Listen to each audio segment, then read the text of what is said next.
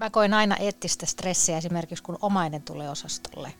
Ja mä olen siellä kansliassa. Mä jotenkin koen susta sisäsyntystä eettistä stressiä siinä, että minä olen nyt täällä, enkä siellä sinun äitisi luona. Kyllä varsinkin pidemmillä hoitojaksoilla niin toivoisi, että pystyisi jollakin tavalla toimia myös sen perheen tukena. Ja toki joissakin hetkissä aina pystyykin, mutta mm. turhan usein tulee kyllä niitä tilanteita, että sulla on fiilis, että heillä ehkä saattaisi olla jotain sanottavaa, mutta sulla ei ole aikaa jäädä siihen kuuntelemaan niitä huolia tai murheita.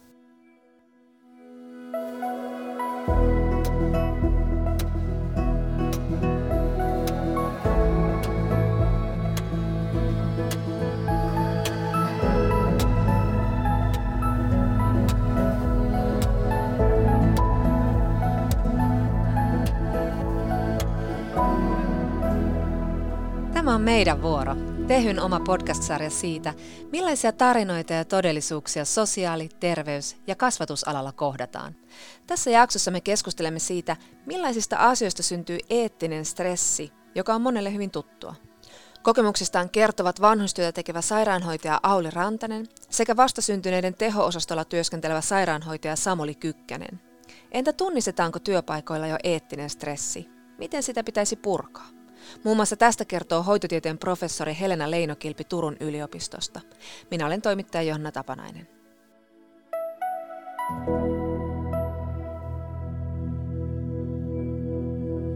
Eräs sairaanhoitaja näytti minulle kerran työyksikkönsä WhatsApp-ryhmää. Hän scrollasi esiin loputtoman rimpsun päivittäisiä viestejä, joissa ilmoitettiin lisätyöntekijöiden tarpeesta milloin missäkin vuorossa – WhatsApp-ryhmiin kuuluminen on tietenkin vapaaehtoista, mutta sitä kautta on usein kätevintä sumplia vuoroja. Mutta kun mä näin tämän viestiketjun, mä ajattelin ensimmäisenä lähinnä sitä, että miten raskasta on, kun työnantaja hätyyttelee työtoiveella vapaa-aikanakin ja joutuu aina pohtimaan kumpaa arvostaa enemmän, lepoa vai rahaa. Mä en kuitenkaan ajatellut, että tällainen aiheuttaa myös toisenlaista painetta, nimittäin eettistä stressiä siitä, kun tietää kollegoiden joutuvan huhkimaan vajaalla henkilöstöllä – Moni tekee vuoroja siksi, etteivät ne kaadu työkavereiden niskaan.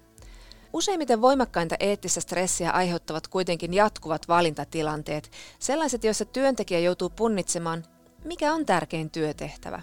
Kiireen ja resurssipulan takia moni joutuu jatkuvasti arvottamaan, kenen potilaan tai asiakkaan tarve on kiireellisin ja kuka voi odottaa – Esimerkiksi potilaan psyykkinen tukeminen voi jäädä usein toissijaiseksi. Näin ainakin koki moni alalla oleva, joka vastasi Tehylehden viimevuotiseen kyselyyn eettisestä stressistä. Erityisesti potilaan jääminen yksin saattohoitotilanteessa oli kova paikka. Miten eettistä stressiä sitten pitäisi käsitellä työyhteisössä? Miten pidetään huolta siitä, ettei työntekijä joudu vaikeiden valintojen keskelle yksin? Thank you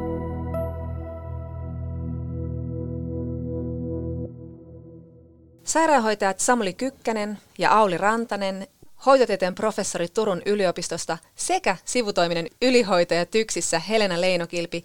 Tervetuloa kahvittelemaan, juttelemaan. Meillä on iso aihe tänään, mutta nyt on meidän eli teidän vuoro. Kiitos. Kiitos.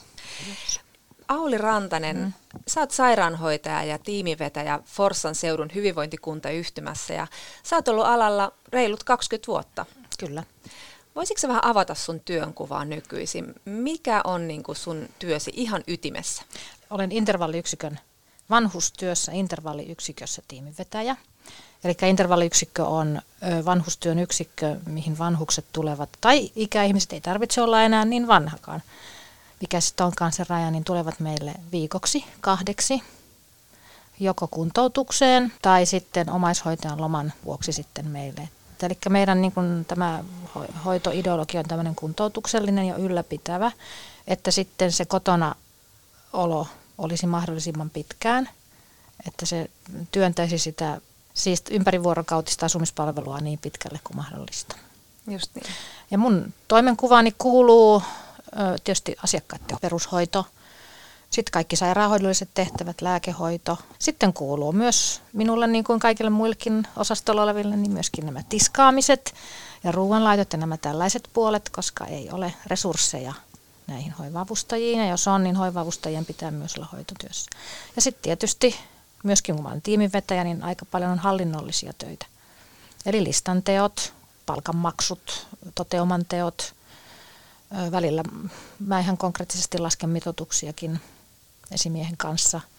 Kaikki juoksevat asiat esimiesten ja yksikön välillä. No onko sun työn ydintehtävät tai painotukset muuttunut tässä? Toki to, sulla on tullut tuo mm. tiimivetäjän mm. vastuu tähän ohelle, mutta onko se muuttunut tässä sun 25-vuotisen ura-aikana? On, to, totta kai näiden hallinnollisten töiden myötä. Ja muutenkin siis onhan painotus muuttunut siitä, mitä mä muistan, mitä hoitaminen oli 95, vain ensimmäisiä kesiä töissä. Silloin kaikki oli vähän niin kuin yksinkertaisempaa, ehkä ei ollut näin paljon tätä digitalisaatioa ja se asiakkaan hoitaminen ehkä oli tiiviimpää. Et nythän meitä aika lailla siis noin digitaaliset, siis kirjalliset työt, tietokoneella tehtävät työt, kaikki tällaiset erilaiset mittarit ja muut työllistää meitä aika paljon. Eli siellä kansliassa me joudutaan aika paljon olemaan ja se on yksi varmastikin tämän, tämän aiheen tiivoilta oleva sellainen eettisen stressin tuoja. Samuli Kykkänen, sä työskentelet sairaanhoitajana vastasyntyneiden teho-osastolla Kuopiossa. Kerrotko sä vastaavasti, mitkä on sun ihan ydintehtäviä sun työssä? Ähm, meilläkin ydintehtäviin kuuluu ihan perushoidosta mm. huolehtiminen, niin kuin vanhustyössäkin. Mm. Eli huolehditaan ruokailusta, mm. äh, kuivittelusta eli vaipanvaihosta mm. ja muuten tämmöisestä niin kuin potilaan puhtaudesta. Ja sitten toki meille kuuluu tehohoitoyksikkölle ominaisesti tietysti, kun on paljon laitteita, niin erilaisten laitteiden kanssa pelaaminen. Että meillä on just paljon esimerkiksi hengitystukilaitteita. Sitten meille kuuluu lääkehoito joko suonen sisäisesti tai suun kautta. Ja koska meillä on perhehuoneosasto, että meillä omaiset eli vanhemmat on yleensä ympäri vuorokauden paikalla, niin meillä se omaisten ohjaaminen on ehkä mm. eri tavalla roolissa tai eri tavalla tulee esille, miten mm. Vaikka vanhustyöyksiköissä. Mm se on semmoista kokonaisvaltaisempaa. Ja tietyllä tavalla voisi sanoa, että me hoidetaan niin kuin ei pelkästään vauvoja, mutta perheitä. Mm. No sä oot ollut alalla nyt parisen vuotta, niin millainen fiilis sulla on nyt tästä työstä? Oletko sä päässyt tekemään sitä, mitä sä ajattelitkin? Äh, mä oon itse asiassa päässyt tekemään paljon kaikkea muutakin kuin mitä mä ajattelin, että siihen työnkuvaan kuuluisi. Mm. Siis joskus opiskeluaikaan, kun mä tuosta paikasta kuulin ja siitä kiinnostuin, niin mä jotenkin en uskonut tai en, en osannut kuvitellakaan, että kuinka laaja-alainen mm-hmm. se on ja mitä kaikkea sillä tehdään. Auli tuossa jo vähän sivus sitä, että kuinka resurssien takia ei aina pääse keskittymään siihen omaan mm. työhönsä, että siihen kuuluu aika paljon semmoista tiskaamista ja muuta, joka mm. nyt ei pitäisi kuulua mm. kuitenkaan sairaanhoitajalle, niin miten sä Samuli koet, kun sä sanoit just, että toi on tuommoista niin perheiden ja tietenkin lasten ja vauvojen hyvinvoinnista huolenpitoa, niin ehditkö sä keskittyä sellaiseen tarpeeksi? Usein ehdin. Joskus toivon, että ehtisin jopa vähän enemmän ottaa kontaktia perheisiin. Kukaan ei kuitenkaan suunnittele raskausaikana tai ylipäätään vauvansa kanssa joutuvan mm. tehohoitoyksikköön tai teho-osastolle, joten se on aina jollakin tavalla kriisi. Ja kyllä varsinkin pidemmillä hoitojaksoilla niin toivoisi, että pystyisi jollakin tavalla toimia myös sen perheen tukena. Ja toki joissakin hetkissä aina pystyykin – mutta mm. turhan usein tulee kyllä niitä tilanteita, että sulla on fiilis, että heillä ehkä saattaisi olla jotain sanottavaa, mutta sulla ei ole aikaa jäädä siihen kuuntelemaan niitä huolia tai murheita. Jääkö se sitten usein, onko se semmoinen ensimmäinen asia, josta nipistää, kun on tietenkin hoidettava semmoisia todella tärkeitä ja, ja niin kuin toimenpiteitä vaativia, nopeita tehtäviä? Joo, se on oikeastaan se, mistä on työtehtävällisesti kaikista helpoin nipistää. Miltä se tuntuu susta silloin? No ei se hyvältä tunnu kyllä sitä tietysti mm. itse toivoisi, että jos mulla olisi hätä, että joku kuuntelisi tai kysyisi vaikka, että miten menee. Ja jos vaikka kysyykin, että olisi oikeasti sitten myös aikaa kuunnella se vastaus. Mun omassa työssä monesti omaiset ovat hyvin, kun on, on tietysti meilläkin tapahtumia, että ihminen joutuu niin esimerkiksi intervallijakson aikana saattohoitoon. On käynyt näin, että mm. yllättävää sielläkin päässä, niin tota, kyllä se, se ihmisten hätä on sellainen, että, että tota, ainahan se pysäyttää, kun sä et ehdi ihan täysillä olla siinä ihmisen hädässä mukana, että sun täytyy edetä – että se työ ei anna sulle niin nyt mahdollisuuksia jäädä siihen pitemmäksi aikaa siihen tilanteeseen.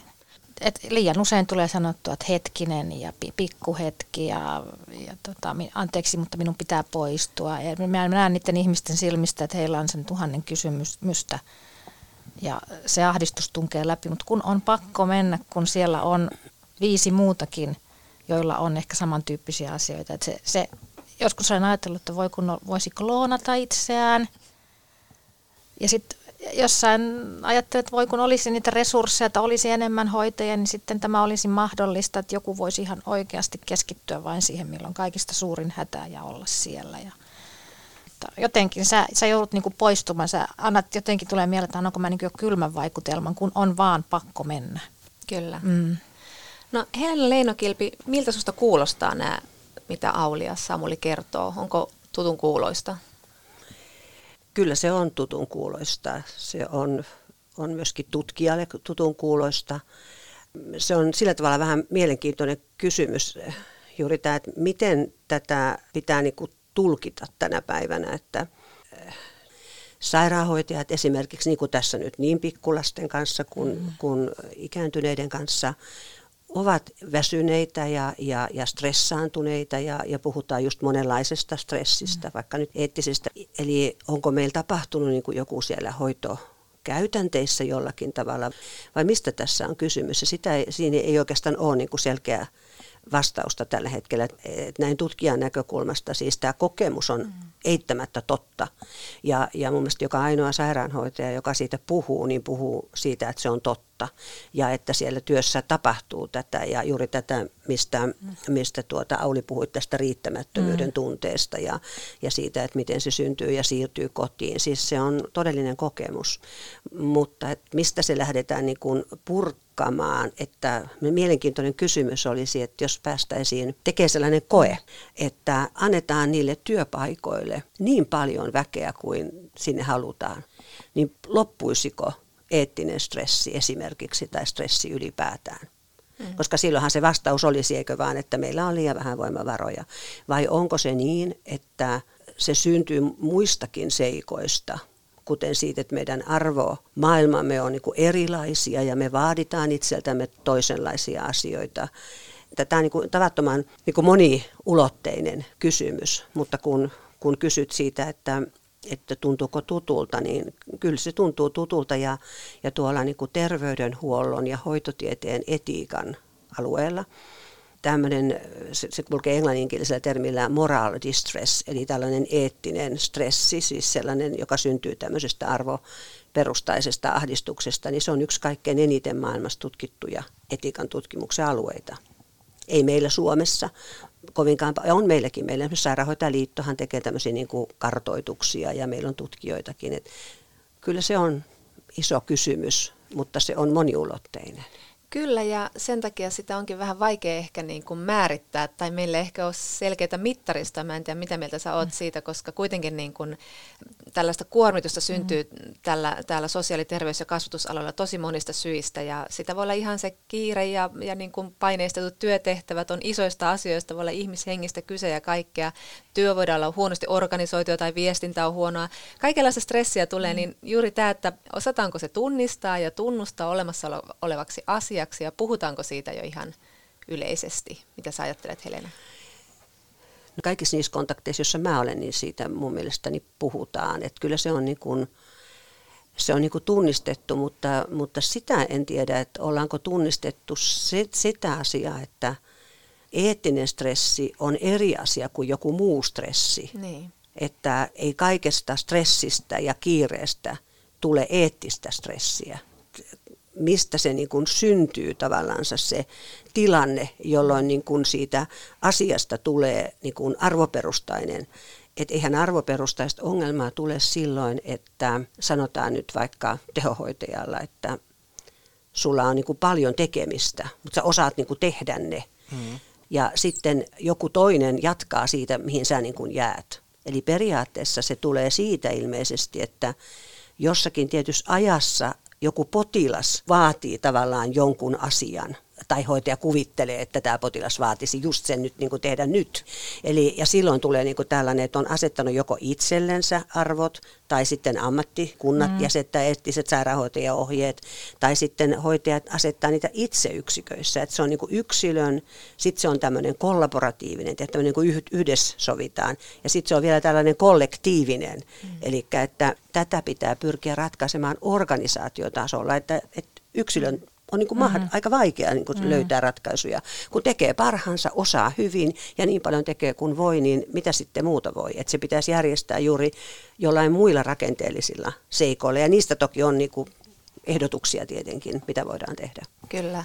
Miten Auli ja Samuli, miten te määrittelisitte eettisen stressin tai miten te koette, mikä se teillä, oliko se näitä juuri näitä tilanteita vai? Joo, että et mä, niinku, mä koen aina eettistä stressiä esimerkiksi kun omainen tulee osastolle ja mä olen siellä kansliassa. Mä jotenkin koen susta sisäsyntystä eettistä stressiä siinä, että minä olen nyt täällä enkä siellä sinun äitisi luona.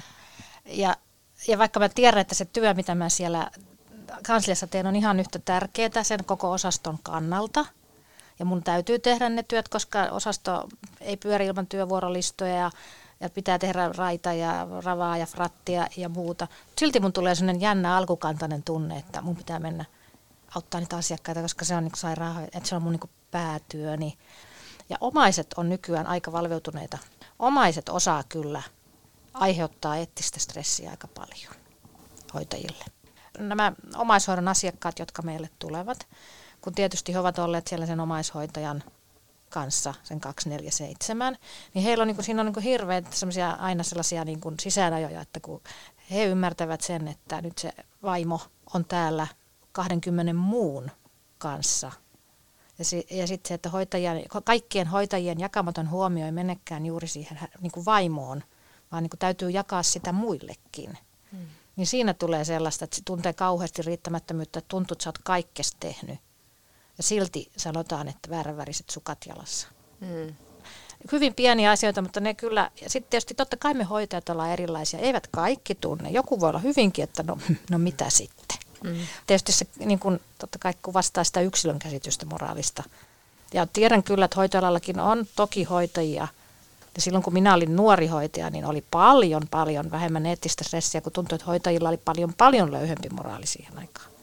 Hoitotyö oli paljon hoitajalähtöisempää Kyllä. silloin. Niin, että tämä potilaslähtöisyyskin on tuonut sitten mukanaan Kyllä. tätä, Joo. tätä painetta Joo. sitten. Joo. Samuli, mitä sä ajattelet? Se riittämättömyyden tunne, mm. siihen mm. pystyn mm. kyllä niin kuin samaistumaan. Mm. Ja tavallaan se, että, ja ideaalitilannehan siis on se, että se mm. kiire, mitä mm. me töissä koetaan, ei välttämättä potilashuoneessa mm. näkyisikään. Mm. Se, että meillä on kiire myös muualla tai muualle. Mm. Ja se toisenlainen tekijä sit siinä kiireessä, mikä aiheuttaa sitä stressiä, on se, että sulla on paljon omia tehtäviä ja sun pitää, tai tiedät, tai sitten tuntuu mm. siltä, että sun pitäisi hoitaa joku homma A ennen kuin sä teet homman B. Ja sitten sulta työkaveri tulee ja pyytää, että voidaanko hei porukalla vielä katsoa tämä asia mm. C. Että sulla on ne omat hommat ja sitten koitat vielä keritä sinne auttamaan niissä kaikissa muissa jutuissa. Mm. Ja toki siihen sitten se omaisten huomiointi mm. taas päälle, mihin, mihin palaa näköjään mm. uudestaan. Mm. Että ei sitä, sitä on hyvin monenlaista mm. eettistä stressiä. Ja jokainen se varmasti kokee niin kuin eri tavalla, että mikä sitä aiheuttaa. No sun mm. sairaanhoitajakoulutuksesta ei ole kauhean pitkä aika. Puhuttiinko siellä tästä teemasta? Musta tuntuu, että tätä teemaa ei ikinä nimetty eettiseksi stressiksi. En ainakaan muista, voi olla, että on kuunnellut tosi mm-hmm. huonosti. Mutta me olemme tätä aihetta kuitenkin käsitelty, sen verran tiedän. Meillä oli paljon esimerkiksi lähihoitajia, jotka on kouluttautumassa sairaanhoitajaksi. Ja heidän tarinoista ja kertomuksistaan, työkokemuksesta, erilaisista työpaikoista, niin niissä asioissa kyllä sivuttiin eettistä stressiä, vaikka sitä ei semmoisenaan nimetty. Mm. Paljon puhuttiin mm. kiireestä ja siitä, että että olihan se tiedossa, että meitä ei yksinkertaisesti ole tarpeeksi, että meillä sitä tekemistä mm. varmasti riittää ja se kasaantuu. Mm. Ja että aina sitä on mietitty jo ennen kuin esimerkiksi opintoja on itse suorittanut, niin myös nämä ihmiset on miettinyt lähihoitaja opintojensa aikana ja lähihoitaja uransa aikana sitä, että meitä hoitajia ei ole tarpeeksi, ne työt kasaantuu. Ja se altistaa just sille, että niitä valintoja joutuu tekemään, vaikka mm. ei tietenkään mm. haluaisi. Kyllä.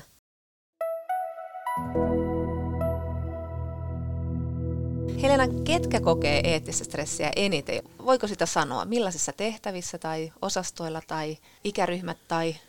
Mä en oikeastaan uskaltautuisi sanomaan, että kenellä on eniten, koska kaikilla näyttää olevan tietyissä tilanteissa ja tietyllä tavalla. Ja esimerkiksi tässä nyt, kun, kun keskustelukumppaneina on vähän kauemmin töissä tuolla kliinisessä työssä ollut ja, ja vähän lyhyemmin, niin niin esimerkiksi tutkimus ei osoita sellaista, että se liittyisi nyt vaikka siinä vähemmän aikaa olleeseen, että se liittyisi niin suoranaisen kokemattomuuteen.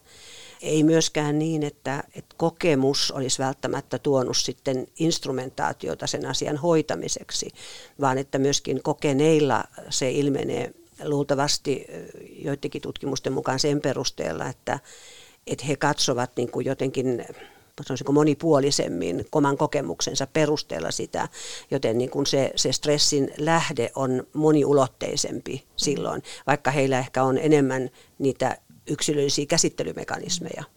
Siis huom, tässä on koko ajan meillä semmoinen pohjaoletus nyt, mm. että nämä ihmiset haluavat tehdä niin kuin hyvää. Että vain sellaiset luultavammin, jotka haluavat tehdä jotain niin kuin aidosti sitä ihmisen auttamistyötä, niin tämä on ilmiö, joka on heidän keskuudessaan. Kyllä. Ja, ja suurin osahan esimerkiksi sairaanhoitajakunnasta tutkimusten perusteella on juuri tällaista väkeä, että sitten voi olla, että heiltä puuttuu sanoisinko niin kuin yksilön keinoa tähän tilanteeseen ehkä puuttua. Mä kutsuisin sitä moraaliseksi rohkeudeksi, että mm. Tiedetään, että tässä on ja mä menen taas tänään töihin ja, ja, ja se tulee taas se sama tilanne tai mm. joku asia ja, mm. ja siitä huolimatta ei ole niin kuin sellaista moraalista rohkeutta lähteä tekemään sen asian eteen mitään, ainakaan sellaista mitään, missä se niin kuin ikään kuin tulisi isommin tietoon. Mm. Että se voi olla, että mm. puhutaan kahvihuoneessa kaverin mm. kanssa ja sekin on jo jakamista. Mä en tarkoita väheksyä sitä, mm. mutta sellaista, joka niin kuin pitkällä aikavälillä jollakin tavalla ratkaisisi sitä. Mm. Niin me juuri tutkittiin meillä oli seitsemän Euroopan maata, missä kysyttiin valmistuvilta sairaanhoidon opiskelijoilta. Se heidän moraalisen rohkeuden taso on niin kuin siinä kohdassa, ja voi olla vähän kokemattomuutta, mutta se on niin kuin kohtuullisen korkealla. Mä olin niin kuin Suomen puolesta aika tyytyväinen niihin tuloksiin. Että he ainakin itse kokivat, että he moraalinen rohkeus tarkoittaa sitä, että teet jotain, vaikka siitä sulle itsellesi tulisi vahinkoa. Esimerkiksi sua alettaisiin työyhteisössä vähän syrjiä mm. tai ei otettaisi oikein kahville. Että se on niin kuin se rohkeus siinä, niin siitä huolimatta he olivat niin kuin mielestään valmiita siihen. Meillä on työpaikkahaastattelussa monesti kysytään meidän taloakin pyrkiviltä hoitajilta, että mitä teet, kun näet epäkohdan tai moraalisesti arveluttavan tilanteen. Se kysytään kaikilta. Sehän vaatii ihan älytöntä rohkeutta Kyllä. ottaa työyhteisössä, kun sen verran olen työyhteisöjä kyllä. nyt tähän uraan nähnyt, että kyllä se vaikeeta on puuttua johonkin kraaviin epäkohtaan, koska sit sä olet se kantelupukki ja juorukello ja korkeotsainen ja tekopyhä. Mm. Mm. Nyt sen on huomannut tietysti tässä viime vuosina, että kun hoitaja väsyy, ja kun se on tällä alalla melkein enemmänkin sääntö kuin poikkeus, kun hoitaja väsyy, niin sitten se ehkä se eettisyyden raja venyy siinä väsymyksessä. Mm. He eivät tarkoita sitä, he, eivät, he ovat niin hyviä hoitajia, mutta hyvästä hoitajasta voi tulla huono hoitaja. Et sit, tietysti sit se on niin jo niin työjohdon ja tietysti esimiestä ja näitä työ, työterveydenkin asia sitten jo. Mm. Mutta ne on niin tämmöisiä inhimillisiä, myöskin tämmöisiä inhimillisiä ongelmia, että haluatko sä myöskin sit sitä, että sä vaikka esimerkiksi ilmiannat työtoverin, joka on esimerkiksi niin kuin ottanut kiinni potilasta tai huutanut tai, tai tota tehnyt lukuisia lääkevirheitä tai tällaisia, että mikä siinä on sitten syynä, että kuinka paljon sitä sitten, niin kuin, että tuomitaanko hänet ikuiseen kadotukseen vai otetaanko se keskustelunsa asiat, mikä tähän on johtunut. Ne kaikki, miten tämä työstetään tämä asia. Miten Samuli, miten sä koet, miten helppoa sun mielestä on ottaa nyt tälle nuorena työntekijänä tarttua tällaisiin ongelmiin tai tuoda niitä esiin? Kyllä mä koen, että mitä tuoreempi on, niin sitä, sitä vaikeampi niitä asioita on nostaa esille. Sitä vaikeampi on puuttua epäkohtiin, kun toki alkuvaiheessa vielä on sitä omaakin epävarmuutta siitä, että, että ajattelinkohan mä nyt oikein. Mm. Että onkohan mm. tämä asia nyt niin, että onkohan tämä oikeasti semmoinen kehitettävä juttu. Mutta kyllä mä siinä vaiheessa kannustaisin kaikkia niihin epäkohtiin puuttumaan, jos selitys on se, että no meillä on aina tehty näin. Mm että no se on talon tapa. Mm. Mutta on se silti vaikea puuttua, vaikka kuinka tietäisi, että itse on oikeassa. Siinä ehkä vähän on semmoinen tietynlainen leimaantumisen pelko, joko työkavereiden tai sitten esihenkilöpuolelta. Itsekin vanhempana sairaanhoitajana huomaan syyllistyneeni tähän, että jaha, että nyt nuorempi sairaanhoitaja alkaa neuvomaan minua. Et, et kyllä niin kun, se on tietynlainen asennemuutos, että on itselläkin ollut tosi vaikeaa, on ollut niin vaikeuksia niin kun ottaa ne nuorempien neuvot vastaan, tulla välillä alas sieltä norsulutorneista. Mutta sitä on myös toisinpäin, että ettehän te vanhat enää te ette ole käynyt koulun ja sodan aikaa, mitä te voitte enää tietää. Katsokaa, tässä on uusimmat. Että tuolla hoitoalalla täytyy unohtaa se ikä. Mm. Ja, ko- ja se, milloin on kouluttautunut, vaan niin kuin olla, että me ollaan niin kuin kollegoja ja me tehdään samaa työtä ja meillä on sama päämäärä. Että se täytyisi Kyllä. unohtaa kaikki muu siinä. Se on varmaan pätee mm. aika monelle mm. suomalaiselle työpaikalle. Kyllä, varmasti Oli. ei pelkästään hoitoalan ongelma, joo. Puhutaan mm. tästä moraalista rohkeudesta vielä, niin tosi moni hoitaja kuitenkin sanoo, että ei ne yksinkertaisesti pysty mm. jättämään sitä potilasta siihen, mm. että hoitaa vain sen kliinisen tehtävän ja sitten ei ehdi yhtään vaihtaa kuulumisia, koska se tuntuu niin pahalta. Mm. Mutta sitten se tarkoittaa, että siitä ei suinkaan tule mitään kiitosta, että sitten sitä tulee pikemminkin, että hommat ruuhkautuu ja tulee satikutia mm. ja sanomista ja niin poispäin. Mutta mitataanko me vain yksinkertaisesti hoidon laatua liikaa ihan muilla mittareilla mm. kuin sillä potilaan niin kuin kokonaisvaltaisella hyvinvoinnilla? Kyllä me varmaan mitataan sitä liikaa ehkä sillä perinteisellä työllä, että meillähän on, kun on intervalliyksikkö, niin meillähän on niin kuin, ns. pakko niin kuin virikkeellistää näitä ihmisiä. Ja siitä virikkeellisyydestä on ehkä tullut sellainen välillä yksi eettisen stressin aihe, että me ei ole tänäänkään taas ehditty niitä virikkeitä. Mm. Ja sitten esimiehet odottaa meiltä, että me, kun on intervalliyksikkö, niin meillä on niitä virikkeitä. Siis on aivan ihania spontaania virikkeitä, mutta sitten kun mäkin sen kaiken muun työn ohessa, niin niitä virikkeitä sitten, sitten niitä virikkeistä tulee vähän päälle liimattuja. Ja sitten mä taas stressaan siitä, että oliko se nyt tarpeeksi hyviä. Hirveän usein kuulee sitä, että voi ei, mä en taas ehtinyt tota, tai mä en muistanut tota. Kun, sit, kun on kova kiire ja kaikkea pitää tehdä, niin sitten se muistikin kärsii. Niin sitä kuulee meidän hoitajilta, että vitsi, mä, mä unohdin sen, voi ei. Ainakin sanotaanko, että onko, onko siinä jonkunlaista sukupolvien kuilua sitten kuitenkin, että ehkä mä nuoret hoitajat, niin kuin me kaikista nuorimmat, mitkä niin kuin juuri valmistuneet, niin he, he ovat ehkä vähän vapaampia tästä tämmöistä moraalitaakasta, että he on, että voi he unohti että me otetaan huomenna, mm. me tehdään huomenna se. Jääkö nämä asiat teillä pyörimään? Niin kun, tässä tehyn kyselyssä mon, niin kun lähes puolet sanoo, että nämä jää mieleen ja ne mm. haittaa vapaa-aikaakin. Kyllä ne väkisinkin joskus jää mieleen pyörimään. Tavallaan se fiilis siitä, että sulla jää se ajatus kesken, mm. kun et saa sillä työpaikalla mm. hoidettua sitä hommaa loppuun. Toki siihen jollakin tavalla lohduttautuu, että tuommoisessakin yksikössä aina tulee joku, joka jatkaa siitä, mihin sinä jäät. Kyllä. Mm. Mutta kyllä sitä monesti kotimatkalla miettii sitten, että tulikohan tehtyä kaikki. Tai muistinko raportilla sanoa mm. tästä. Tästä muuten en muistanut sanoa ja nyt pitää soittaa sitten äkkiä töihin. Että, Oletko monta kertaa soittanut töihin? Liian monta kertaa. Niin. on myös pari mm. kertaa vastannut vastaavan no niin, puheluun. No niin. Että mm. Se ei ole niin kuin yksittäisen hoitajan ongelma pelkästään se, että niitä asioita kasaantuu ja silloin niitä unohtuu, kun se ajatus aina katkeilee. Mm. mm. Vaan se on ihan yleinen hoitoalan mm. ongelma tästä aiheesta on nyt kuitenkin keskusteltu tosi paljon mm. näistä, näistä eettisen stressin niin tekijöistä. Mutta kun syyt ovat yleensä se kiire ja resurssipula, niin mitä yksittäinen työntekijä voi tehdä tälle asialle? Tai miten tätä eettistä stressiä voitaisiin niin työpaikoilla, jos ei nyt ihan ehkäistä, niin ainakin helpottaa tai purkaa? Onko Helena sulla ajatuksia tästä? Kansainvälisesti on aika paljon erilaisia, ne liittyy niin organisaation työnjakoon ja sen selkiytykseen johtajiin. Meillähän ei esimerkiksi ole suomalaisessa järjestelmässä yhtäkään koulutettua tällaista niin kuin etiikan asiantuntijaa, mm. niin kuin monissa muissa maissa on, että niin kuin, en väitä, että se ratkaisisi tätä, mutta se voisi ratkaista sellaista asiaa, että, että voitaisiin niin kollektiivisesti keskustella asioista, jolloin se ei jää niin kuin mun yksittäisen ajattelun varaan. Että ne, niillä on ilmeinen niin kuin merkitys, että, että jos sitä ratkaistaan aina niin kuin sen lähiesimiehen tai vaikka vähän kaukanakin olevan esimiehen kanssa, niin silloinhan sitä ratkaistaan aina asian osallisten kanssa. Mm. Vaan, jolloin niin kuin ne asian osalliset ikään kuin myöskin joutuu koko ajan niin argumentoimaan sitä omaa rooliaan siinä.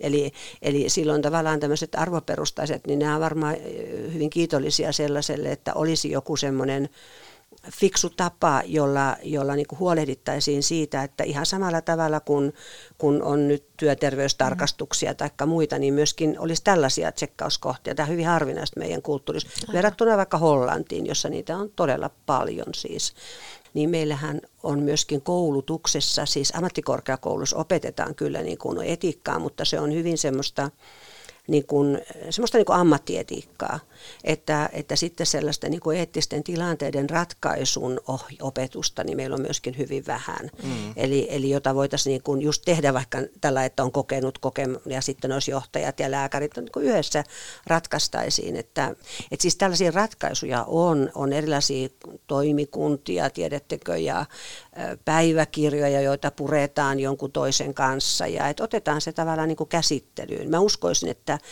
sillä saataisiin ehkä jotain mm. aikaiseksi. Ei sillä tietenkään tätä, tätä asiaa ei sillä ratkaista, mutta ei sitä ratkaista silläkään, että, että siitä ei oikeastaan keskustella. Et nythän meillä on joissakin, joissakin tuota yksiköissä ainakin täällä pääkaupunkiseudulla, on ryhdytty ehkä noin kaksi vuotta sitten, jokainen tiedätte nämä HiPro-järjestelmät, mm-hmm. nämä lääkehoitovirheet, joita me kaikki osataan hyvin varmaan käyttää, niin on tämmöiset eettiset HiProt, jolloin, jolloin ihan samalla tavalla kuin, kun kokee hoitaja, sairaanhoitaja, tässä tapauksessa on sairaanhoitaja muistaakseni, joka on niitä tehneet, että kun he kokee tällaisen esimerkiksi, että ei pysty puhumaan jonkun kanssa tarpeeksi, mm. tai mikä se eettinen ongelma mm. sitten onkin, niitä on hyvin erilaisia, mm. niin heillä on samanlainen HiPro-systeemi, jolloin sitten siinä sitten on joku käsittelijä, joka käsittelee niin kuin lääkehoidon hybrotkin käsitellään.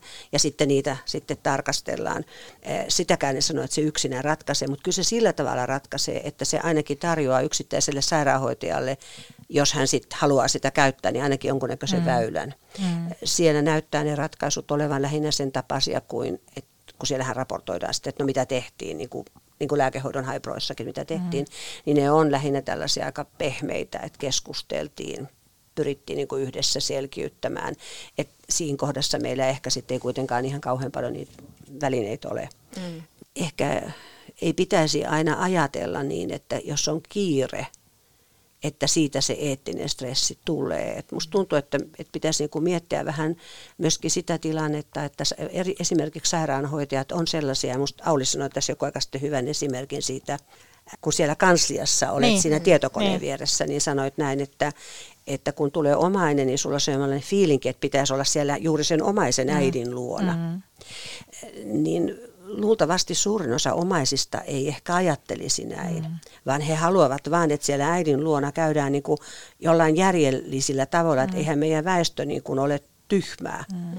Että, että kyllähän väestön kanssa voi, voisi niin kuin jotenkin rakentaa tätä. Että mä luulen, että myöskin sairaanhoitajat on tavattoman vaativia itselleen, että he haluavat niin kuin kerta kaikkiaan osoittaa, että he antavat kaikkea. Mm. Se on tämmöinen vanha, mm. vanha tämmöinen oikein kutsumusmotiivi. Mm.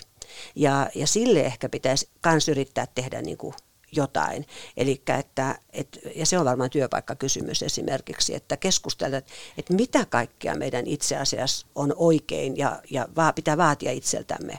Ja sekään ei ratkaise kaikkien kohdalta, mutta se saattaisi ratkaista jonkun kohdalta sen, että, että vaaditaanko niin kuin ihan mahdottomia, koska väestöhän on tavattoman paljon esimerkiksi sairaanhoitajien puolella. Kyllä. No mm. kuitenkin, että yksi asia olisi juuri tuo, että keskusteltaisiin selkeästi ne, että mit, mitkä on ne tavoitteet, mit, mitä niin kuin vaaditaan mm. ja mikä on semmoista niin kuin itsestä lähtevää mm. vaatimusta, että mikä oikeasti on, on niin kuin se mm. taso, millä mennään. Onko teidän työpaikoilla puhuttu näistä asioista?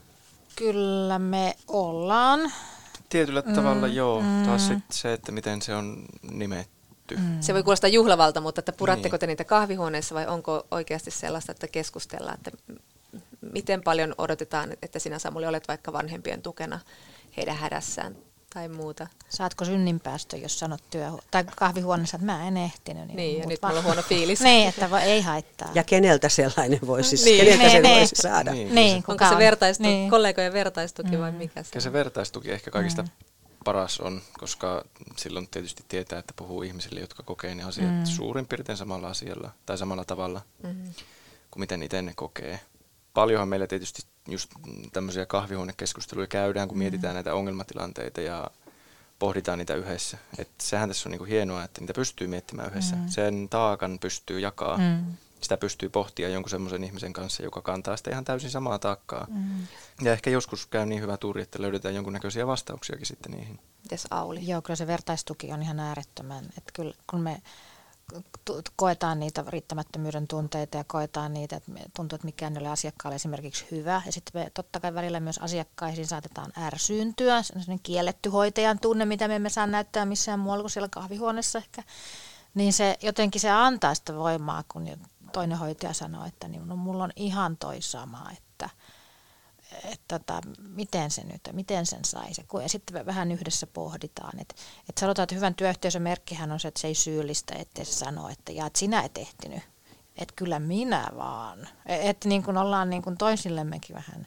Ei, ei sallita sitä just sitä niin epäasiallista käytössä, mutta ollaan, että älä nyt. Koska mäkin olen aika vaativa itseäni kohtaan. Mm työkaveri sanoikin mulle kerran, että välillä on ihan jees olla heikkoa. Oli välillä on ihan jees olla, että ei osaa mitään. Että se on ihan niin kuin hyvä juttu. Auttaako se, kun kuitenkin täl, näillä aloilla moni sanoo, että oli mikä tahansa huonosti, niin se työ koetaan tosi merkityksellisenä ja tärkeänä mm. ja siitä saadaan niin kuin mm. sellaista, mm. sellaista voimaa jaksaa. Niin mm. auttaako se myös sit ja, jaksamaan näitä tällaisia stressaavia eettisiä valintoja, joita joutuu tekemään? Mm. No kun asiakas sanoo, että kyllä, esimerkiksi, että kyllä teillä on raskas työ, että hän niin kuin arvostaa teitä, mutta se ei ole niin kuin itsestään, ei, ei meitä tarvitse mitenkään asiakkaan arvostaa, ei me haeta, ei me ole millään punaista mattoa hakemassa, tuntuu välillä hyvältä.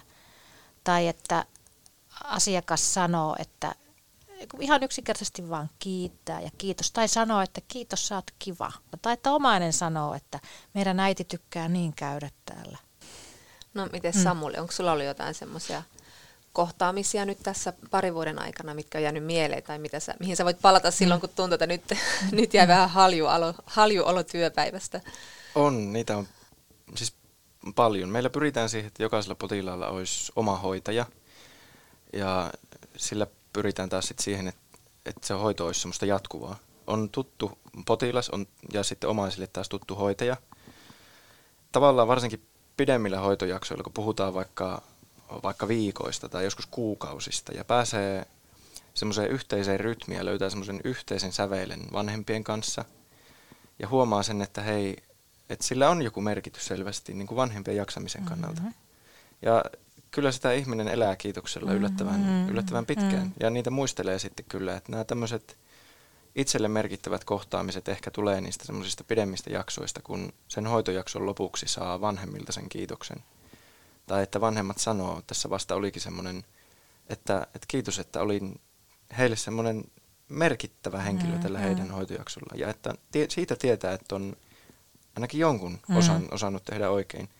Ja monesti myös näissä tämmöisissä pidemmissä hoitojaksoissa sitten he ehkä eri tavalla oppii tunnistamaan sitä, että minkälaista se arki sillä osastolla on. Et ehkä siinä myös vähän antaa sitten itselleen anteeksi sitä, että aina ei ole pakko ehtiä, jos joskus myöhemmin kerkee mm. kuitenkin. Ehkä sitä ihmisenä kuitenkin osaa sillä kiitoksella ja kehuilla elää sitten myös vähän mm-hmm. semmoisten tiukempia hetkiä yli. Jos tota mietitään tätä, että mitä pitäisi tehdä, niin, niin valtavan suuressa roolissa ovat niin kuin esimiesasemassa mm. olevat johtajat. Eli, eli heidän oivalluksensa sen suhteen, mitä kaikkea voi tehdä, ja heidän oivalluksensa, ne ratkaisut pitäisi niin kuin löytyä niin kuin uudenlaisia ratkaisuja. Että suomalainen hoitotyö on korkealaatuista. Mm. Se ei ole huonoa hoitotyötä mm. ollenkaan. Mm. Sitä tutkitaan, sen koulutus on korkeatasoista ja, ja niin edelleen. Eli, eli nyt sitten jos ajatellaan, että meillä on tämmöinen, tai kun meillä on tämmöinen ongelma, niin meidän pitäisi niin jotenkin löytää jotain uutta ratkaisua. Mm. Ei se näillä vanhoilla konsteilla mm. nyt mene. Ja mun mielestä siinä johto, johtajat on suuressa merkityksessä. Ja mä uskon, ihan he on hyvin koulutettuja että meillähän pitäisi niin kuin rakentaa just tämän tyyppisiä niin kuin systeemejä, eikä vaan yksittäisissä sairaaloissa tai kuntayhtymissä, mm. vaan niin kuin isommasti ottaa niin kuin tämä asia esille.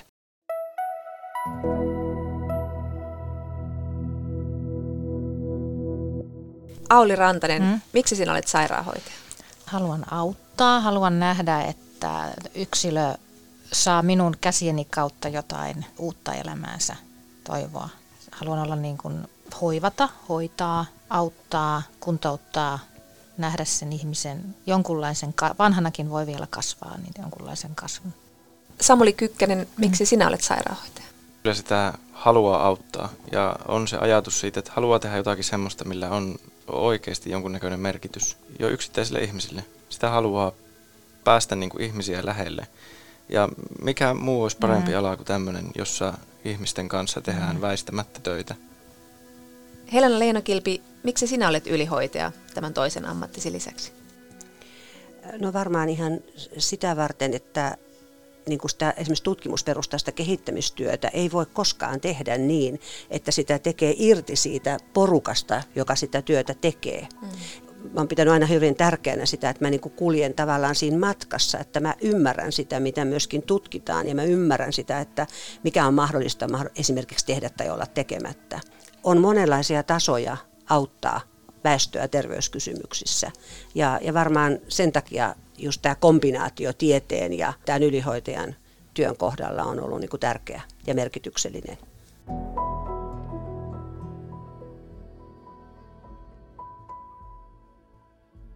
Tämän keskustelun jälkeen mä ymmärsin vielä paremmin, miten monimutkainen ilmiö eettinen stressi on. Mutta sitten toisaalta se on aika yksinkertainen asia – Ajattelisin, että tällaista arvoperustaista moraalista stressiä taitaa syntyä helpoiten silloin, jos työntekijä on sitoutunut työhönsä ja haluaa hoitaa sen mahdollisimman hyvin. Tämähän on hyvä uutinen. Kuten on myös se, että hoitotyöstä on tullut niin potilaslähtöistä. Asiakkaiden ja potilaiden toiveita ja tahtoa halutaan kunnioittaa.